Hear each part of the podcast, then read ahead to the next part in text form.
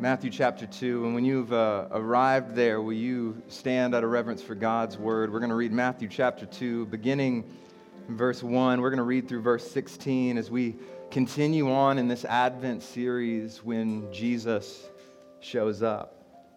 Matthew chapter 2, beginning in verse 1, reading through verse 16.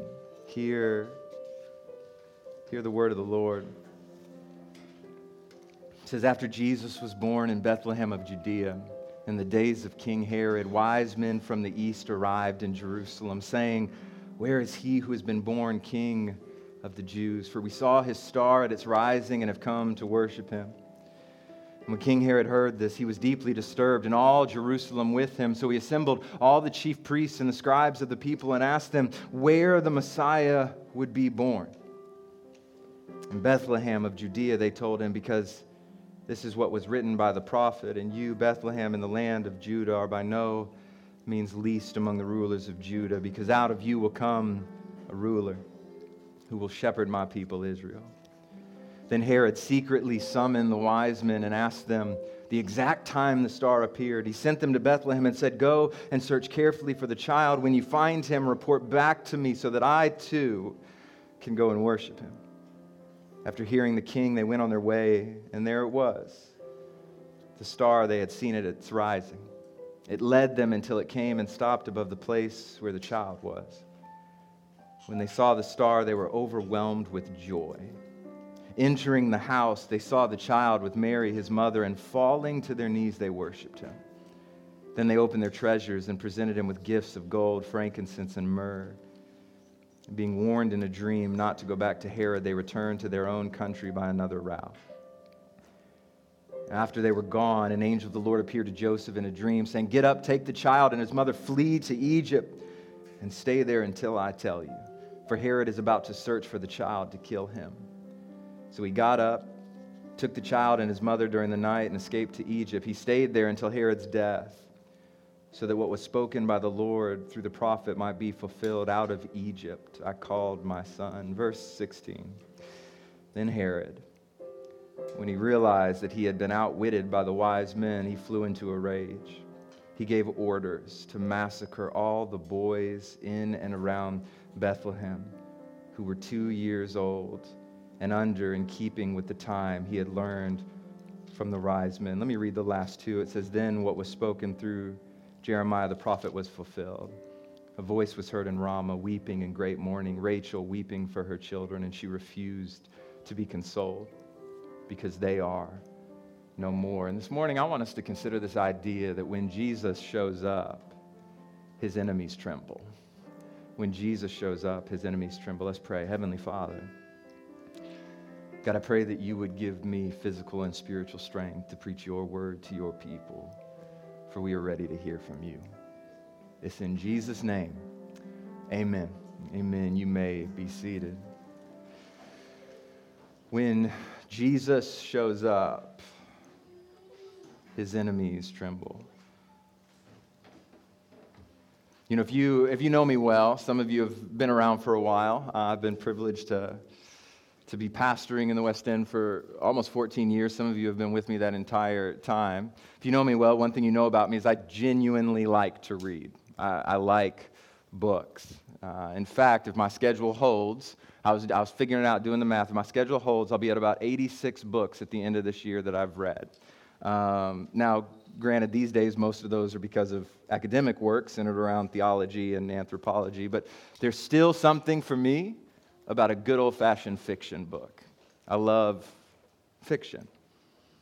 It's actually fiction books that I'll read in the midst of some of my studies that gives my mind a little bit of respite uh, from the more academic. There's nothing that uh, you know gives your mind a rest from theology and the goodness of God like a good murder mystery. Amen. You don't have to say amen to that. But one thing I love about fiction, I think what draws me into fiction books is there's always some sort of a conflict. Always. It's like my third grade teacher, Miss Gent, used to remind us that in good writing, there's always a conflict to be resolved, a problem to be fixed, or an enemy to be faced.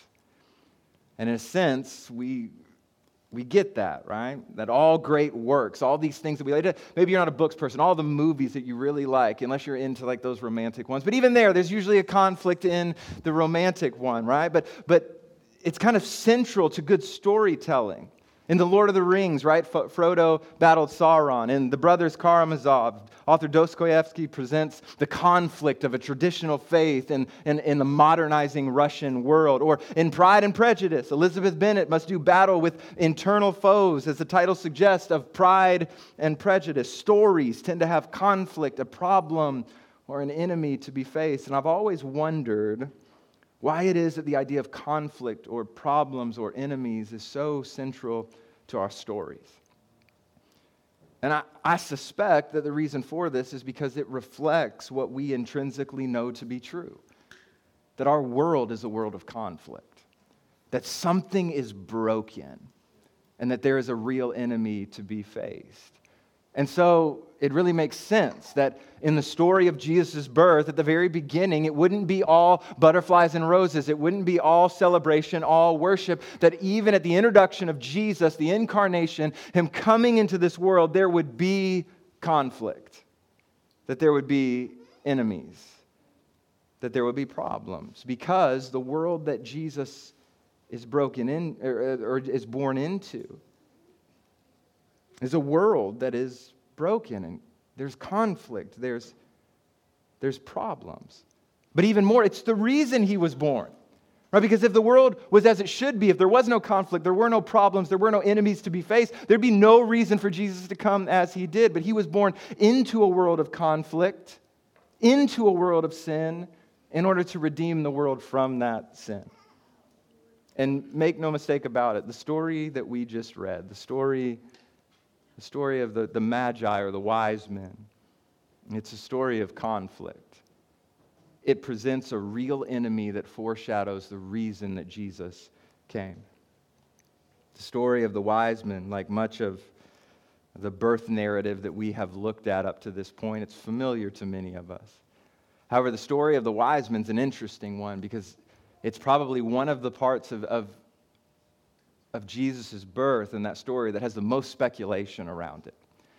A lot of details that have been left out, and therefore a lot of speculation have filled those gaps. Let me just give you an example. In many of your nativity sets that you set up after Thanksgiving, because normal people start decorating for Christmas after Thanksgiving, in a lot of your nativity sets, you might have some wise men.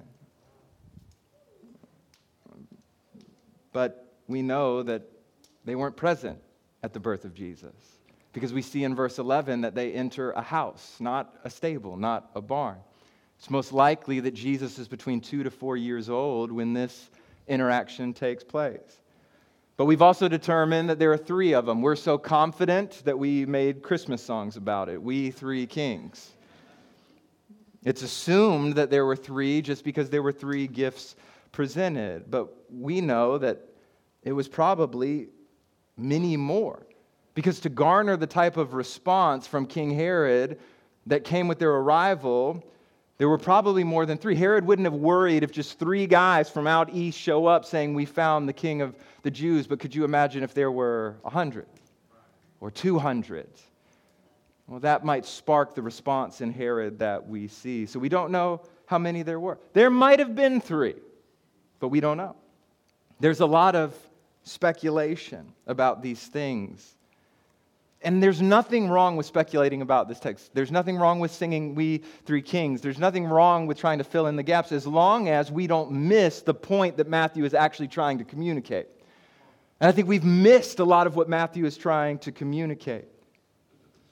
One thing that comes across without question is that when Jesus shows up, not only are enemies revealed, but enemies begin to tremble. So, what I want to do this morning is I just want to walk through this text. And I want to try to pull out some, some key truths that Matthew is revealing. And hopefully, if I do my job well, draw some connections for your everyday life this morning. So, here's, here's the first thing that I want you to see as we consider this idea when Jesus shows up, his enemy trembles. I want you to see that God, God understands enemies differently than we do. God understands enemies differently, differently than we do. Look with me again at just those first two verses. It says, After Jesus was born in Bethlehem of Judea in the days of King Herod, wise men from the east arrived in Jerusalem, saying, Where is he who has been born king of the Jews? For we saw his star at its rising and have come to worship him.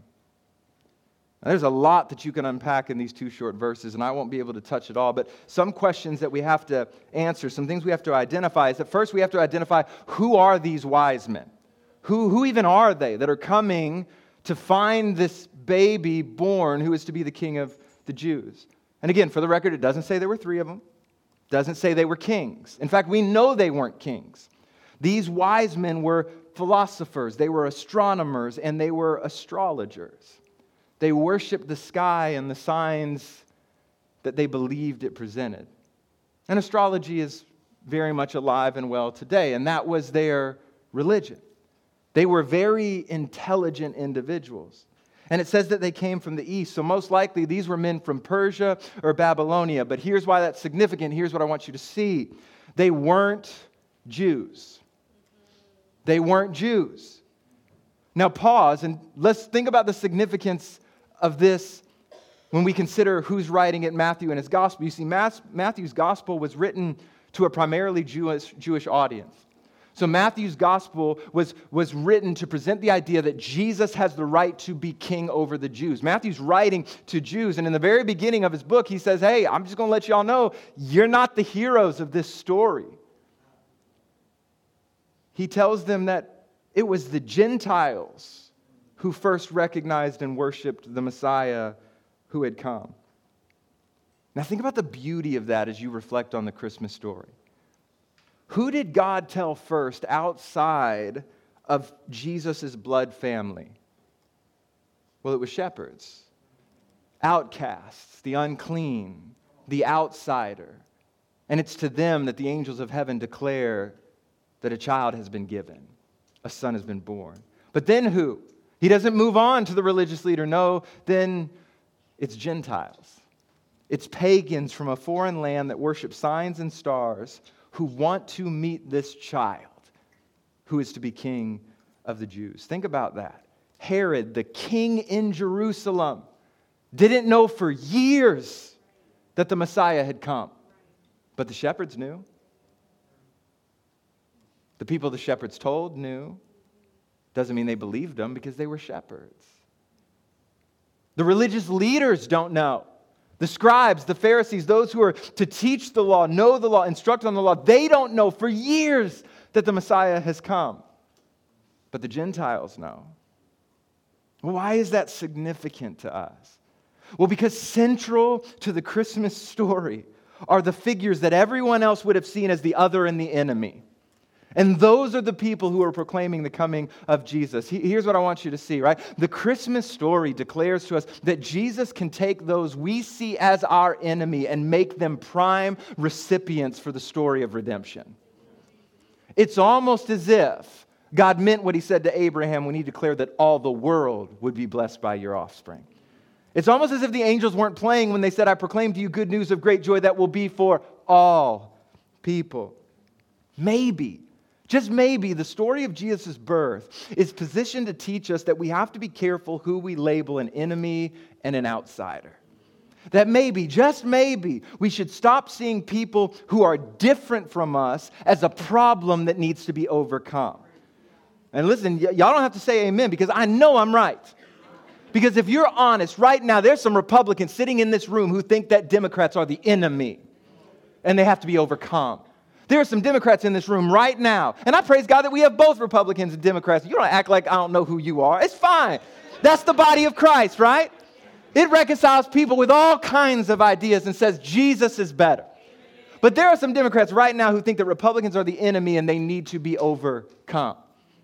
There are some people who are quick to throw labels. That's a liberal, that's an enemy. That's a conservative, that's an enemy. There are some poor people right now that think that rich people are the enemy. There are some rich people right now that think that there are poor people who are the enemy. What I'm trying to tell you is that we're not immune to seeing people who are different than us as a problem to be overcome and an enemy to be defeated.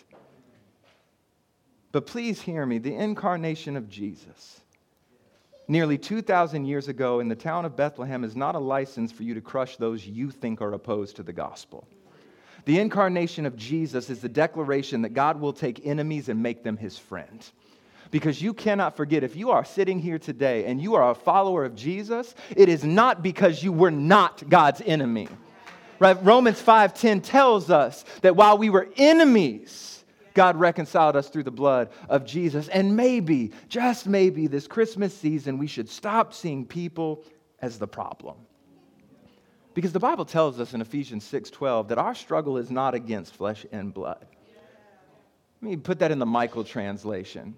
Your struggle is not against Republicans. It's not against Democrats. It's not against liberals or Marxists or conservatives or pro this or pro that. That's not your enemy. Our struggle is not against flesh and blood, but against the rulers, against the authorities, against the cosmic powers of the darkness, against evil spiritual forces in the heavens. I appreciate how Darrell Bock puts this when he writes in a book about engaging the world. He says, Our mission is not to defeat or crush people, it is to stand with spiritual resources against an enemy unseen. Listen, he says, People are not the enemy, they are the goal. And the moment you start labeling people as the enemy is the moment that you stop having any gospel influence on their life. And God reflects this to us with the wise men because he takes these pagan Gentiles and he meets them where they are in order to lead them to the Messiah. And don't miss it, he meets them where they are. How did they get there? The wise men said, For we saw a star. Now we have to remember, right? These were astrologers. This is pagan worship. You know, if you're big in astrology, I'm going to tell you, the Bible's not a big fan of that. Okay? Scripture actually prohibits astrology and mocks it. In Jeremiah 8 2, in Jeremiah 19 13, and in Isaiah 47 13 through 15. But notice this as one commentator explains.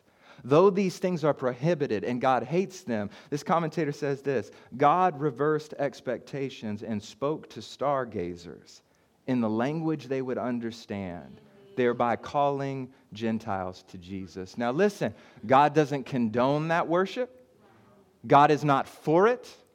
But that's how good our God is, is he will meet us in the midst of our sin and use that sin to draw us to something better. And, and, some of y'all know what I'm talking about because your story is the story of God meeting you in your mess and using that mess to then draw you to something better. Maybe it's just me, but that's my story.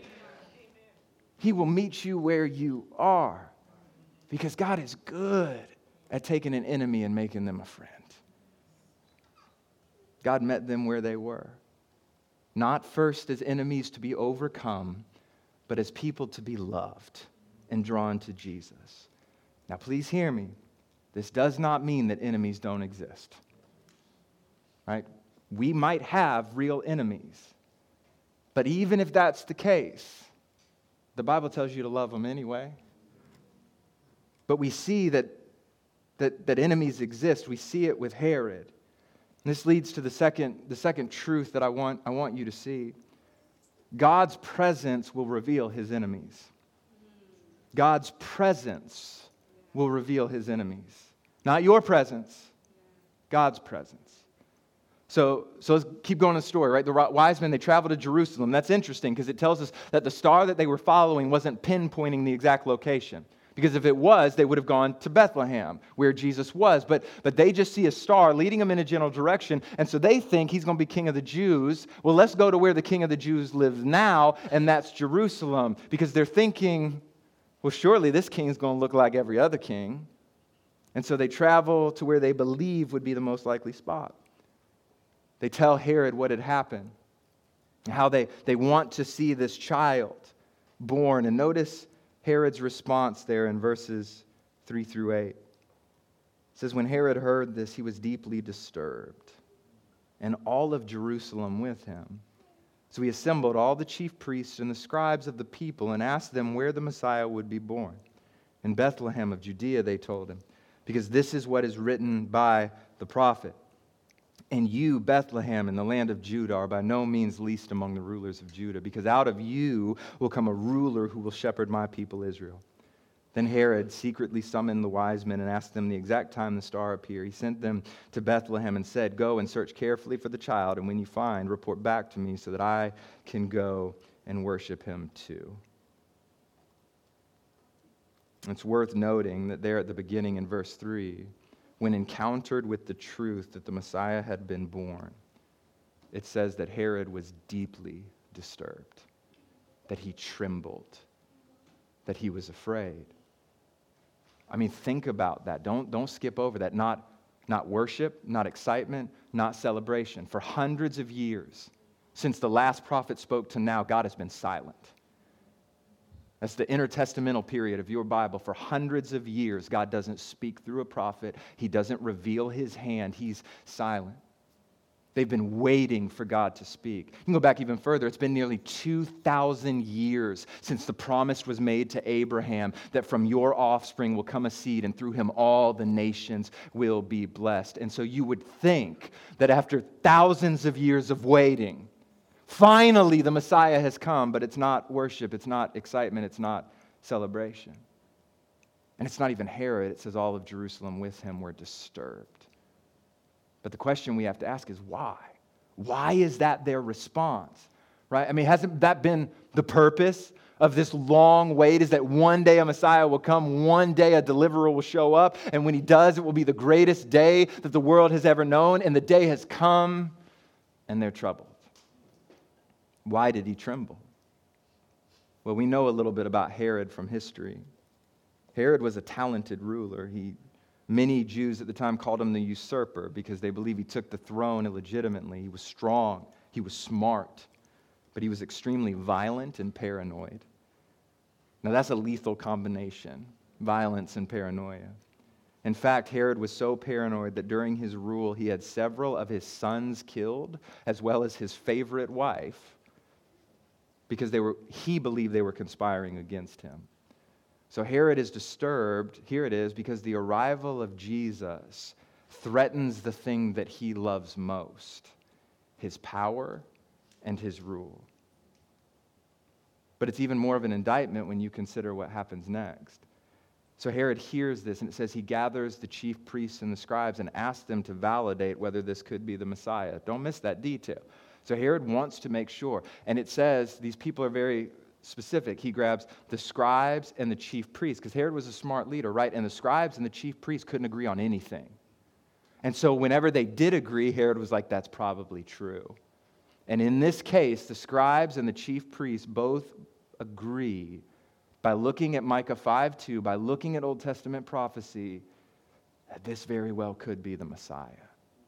For them, no worship, no excitement, no celebration. Because power can do that to you. When you think you're in control, it can do that. So, what does Herod do? Well, verse 7 then Herod secretly summoned the wise men and asked them the exact time the star appeared. He sent them to Bethlehem, said, Go search for the child, and when you find him, report back to me so that I can go and worship him too. And we know he had no intention of worshiping Jesus. As we'll see with what happens next, with what we read, he wanted to kill Jesus, so much so that he would eventually order the massacre of all baby boys two years old and under in and around Bethlehem. Now, a good Jew would have known that it doesn't go well when you try to kill the baby boys of God's people because it doesn't stop deliverance. That's Egypt, in case you missed it. Now, this is where I want to pause, though, and I want to push in for a little, a little bit of honest reflection. It's really easy to read this story and look at Herod and think, what a wicked person. How is it that when Jesus shows up, he could reject him like that? But Herod serves as a real reminder to each and every one of us the temptation to refuse to bow in the presence of Jesus. Because here's the thing with Herod he's right in his fear that when Jesus shows up, he challenges all the things that we hold dear. And in some sense, Herod has a better theology than some people sitting in the church because at least he acknowledges when Jesus shows up, things can't stay the same. And there are some people that want to have Jesus and then live their life as they want to live their life. Herod's got good theology. At least he's honest about if Jesus is the Messiah, it changes everything. I just don't want it to change. In some sense, we're reminded that we see who we are in relationship to God, not first and foremost with what we know, but in how we respond when Jesus shows up. Because he knew all the right things. He had it confirmed from the chief priests and scribes this is the Messiah. He is the fulfillment of all of these prophecies. This is the one that we have been waiting for. He knew it, he believed it, but it didn't change anything. In theory, they recognized that the Messiah was the Messiah, the one that God had promised. It's one thing to know it, it's another thing to believe it. Because what we have to remember, church, is that when Jesus shows up, he lays claim to that which is rightly his. He doesn't just want your recognition, he demands your life. And how you respond tells us something about whether or not you are God's enemy or his friend. I like how the old reformer, John Calvin, actually explained it when he writes this. He says, and so all ungodly persons, he's talking about Herod, he says, and so all ungodly persons find no difficulty in giving their assent to God on general principles. But when the truth of God begins to press them more closely, they throw out the venom of their rebellion. They freely own that he is the only begotten Son of God, clothed with our flesh, and acknowledge that the one person of God man as two subsisting natures. And when we come to the power and the office of Christ, a contest immediately breaks out because they will not consent to take a lower rank, and much less to be reduced to nothing. In a word, so long as wicked men think that it is taking nothing from them, they will yield to God and to Scripture some degree of reverence. But when Christ comes in close conflict with ambition, with covetousness, with pride, with misplaced confidence, with hypocrisy and deceit, they immediately forget all modesty and break into a rage. So that's a really old time way of saying it's one thing to agree with Jesus about who he says he is. It's one thing to acknowledge that indeed he is the Messiah, the Savior of the world, with all power and all authority in his hand. It is another thing when that power and authority demand you lay down your life and the things you hold most dear. And make no mistake, when Jesus shows up, he will demand you lay down your ambitions, your goals, your comfort, your desires, your future, your plans. He will demand you lay it all down. And what this text is positioned to teach us is that you can recognize that Jesus is the Christ, the Son of the living God. You can recognize that he lived the perfect life, he died a death in the place of sinners. You can believe that he rose from the dead three days later. You can believe all of that and still be an enemy of God because even the demons believe that and they shudder. It goes back to what I've said to you so many times. You cannot have Jesus as Savior and not have Him as Lord.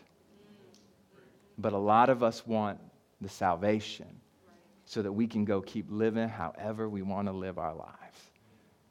But those two are inseparable. If Jesus is Savior, He must be Lord. And if He is your Lord, He is your Savior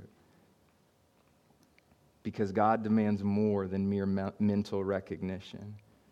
He demands your life. Jesus says it in Matthew 16 24. He said to his disciples, If anyone wants to follow after me, let him deny himself, take up his cross, and follow me. You might be asking the question, well, why in the world would I want to do that? And I think that's a valid question.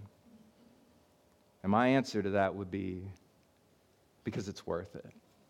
Because what Jesus offers is better than anything you would lose by following him.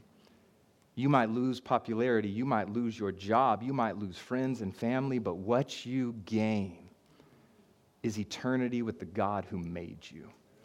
You get freedom from the sting of sin and the power of death you get hope that one day every tear will be wiped away and every heartache removed forever as you dwell with God in glory. So Herod trembles. He's disturbed and he plans to keep his power by any means necessary. What about you? But this leads to the final, the final truth I want you to see this morning. God's plans will not be thwarted by his enemies. So the wise men They do what they're told. They travel to Bethlehem. We read, beginning in verse 11, that entering the house, they saw the child with Mary, his mother, and falling to their knees, they worshiped him. Then they opened the treasures and presented him with gifts gold, frankincense, and myrrh. So these Gentiles, these pagans, these enemies, if you will, see Jesus and they fall on their knees and worship. They present him with gifts. But here's, here's where I want to draw your attention to. In verse 12, and being warned in a dream not to go back to Herod, they returned to their own country by another route. After they were gone, an angel of the Lord appeared to Joseph in a dream, saying, Get up, take the child and his mother, and flee to Egypt, and stay there until I tell you, for Herod is about to search for the child, kill him. So they got up, took the child and his mother during the night, and escaped to Egypt, and stayed there until Herod's death, so that what was spoken by the by the Lord through the prophet might be fulfilled out of Egypt I called my son.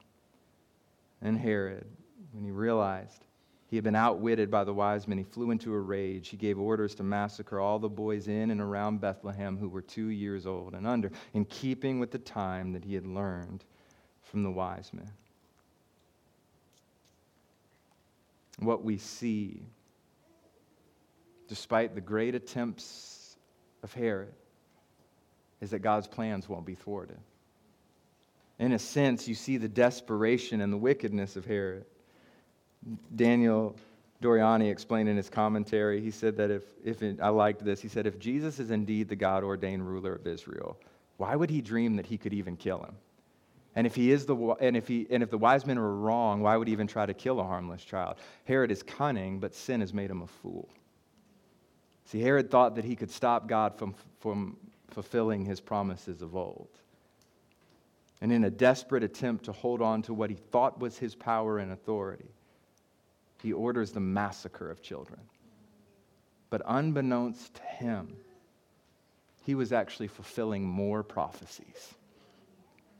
First, in verse 15, out of Egypt I called my son, fulfilling the prophecy of Hosea 11 1, that the Redeemer would come out of Egypt. And so, where did they flee when Herod tried? Where did God tell them to flee? Go to Egypt. Because out of Egypt I called my son. And then the slaughter of children fulfilled the prophecy of Jeremiah 31 15, which Matthew records there in verse 18. A voice heard in Ramah weeping in great mourning, Rachel weeping for her children, and she refused to be consoled because they were no more. God is so sovereign that even our rebellion is used by God to accomplish that which He has promised to accomplish. Here's, here's what I'm getting at some hope that I want to offer. If that's true, then it doesn't matter how much the nations rage, it doesn't matter how cunning the schemes of hell, God will not fail. And, church, we need that reminder because it is so easy to look at our world today and get so discouraged about what is happening and what we see and decisions that are being made and policies that are being written and the racism that still exists and all the nonsense in this world and to say, where is God in all of this? But God is so sovereign that even rebellion won't stop God from accomplishing his plans. And we got to rest in that, that he will be the conquering king. He is the conquering king. He has never failed. He will not fail you. There is no amount of rebellion that can stop God from accomplishing all that He has set out to accomplish. And so, what that means is that if He promises, He is faithful to deliver. He is faithful to deliver. Let me put it like this God has never met an enemy whose trembling was not justified. Because when Jesus shows up, his enemies will tremble. I know it's true because Herod wouldn't be the last person to tremble when Jesus showed up. In Mark 1, as Jesus shows up in Capernaum and a demon possessed man is there, the demon trembles in fear at the presence of Jesus. Just a few chapters later, in Mark 5, as Jesus steps off a boat in the region of the Gerasenes, Jesus encounters a man living in the graveyard, in the tombs, who no one could control. And when Jesus shows up, the demons tremble. But I'll do you one better. The same Jesus who tried, who Herod tried to kill who was not welcomed in his hometown, the Jesus who the religious leaders plotted to kill. He lived a life in perfect obedience to the Father, fulfilled the law, and yet suffered as a criminal. And Peter tells us that, that wicked men killed Jesus and that Satan thought that he had won. But can you imagine the scene that Peter describes in 1 Peter chapter 3, where he says that he was crucified, put to death in the flesh? And can you imagine all of hell celebrating in that moment when the man, Jesus, dies?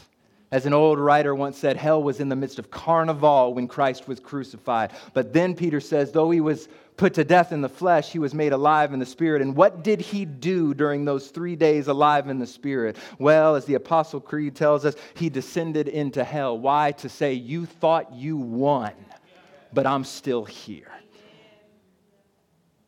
Oh, all hell have trembled when Jesus showed up because they thought they could stop the plan of God. And just to prove it, Three days later, he walked out of a tomb with all power and authority in his hands, extending salvation to anyone who would follow him. I know it's true that when Jesus shows up, his enemies tremble.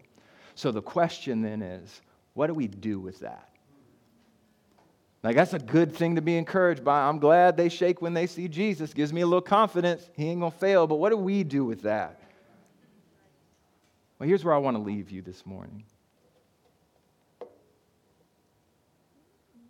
What we celebrate at Christmas is the fact that Jesus has shown up. And there are three responses to Jesus showing up that we see in our text this morning. First, we can respond like Herod and we can reject Jesus' lordship. We can reject the salvation that he extends to us, and we can try to be the gods of our own lives. It is an option that is before you. It's a bad option, but it's an option. It's an option that leads to death and suffering for all of eternity. Or you can respond like the religious leaders in our story who know all the right things, who have really good theology, who can interpret Old Testament prophecy to the point that they can say, yeah, this is probably that guy, and still refuse to bow to the Lordship of Jesus. And I think for many of us, that's going to be our temptation, is that we know a lot about him. Right? We've read, we've read the books, we've got the degrees, we've been in church our whole life, we know all the answers. But when Jesus says, lay this down, we say no. Or or we can respond like the wise men who bring their baggage with them, who bring their pagan worship with them and their wrong ideas, and they meet Jesus and they fall at his feet. But there is one thing that I know no matter which option you choose, one day every knee will bow and every tongue will confess that Jesus Christ is Lord to the glory of God. And we can bow as sons and daughters in worship, or we will bow at the end in trembling and fear. But make no mistake about it, everyone will bow before the King of Kings and the Lord of Lords, this baby who was born in a manger nearly 2,000 years ago. Let's pray. Heavenly Father, God, we thank you for this beautiful reminder that there is no one who is a match for you. That in your presence, enemies will tremble. And so, Lord, I pray, I genuinely pray this morning that that will free us from thinking that we got to fight all the enemies ourselves. I pray that that will free us to see people not as a problem to be overcome, but as image bearers to be loved that there would be something different about how we interact with the world, that we wouldn't fall into the trap of labeling the other the enemy, but that we would believe that you are a God who is reconciling a people from all backgrounds, all ethnicities, all cultures, all experiences. You are redeeming one body, your bride. God, I pray that in those moments where, if we're honest, it just seems like the enemy's winning in our life that we would hold on to the fact that you have already won. And the cross and the empty tomb declare that to us this morning. So, as we continue on in this Advent season, coming closer to Christmas, I pray that while we, while we celebrate with friends and family, while we have meals and gifts, God, in all of that, that we wouldn't lose sight of the truth that Jesus showed up, that he lived the life that we should have lived, but we can't. He died the death that we deserve to die. And in so doing, took the full weight of your wrath and your hatred of sin on himself so that we wouldn't have to face that. And he died, was buried, but three days later, he rose from the grave. And to this day, he extends salvation to anyone who would come. And I pray that we would savor that truth. We would hold on to it and let it be our hope. And it's in Jesus' name we pray. Amen.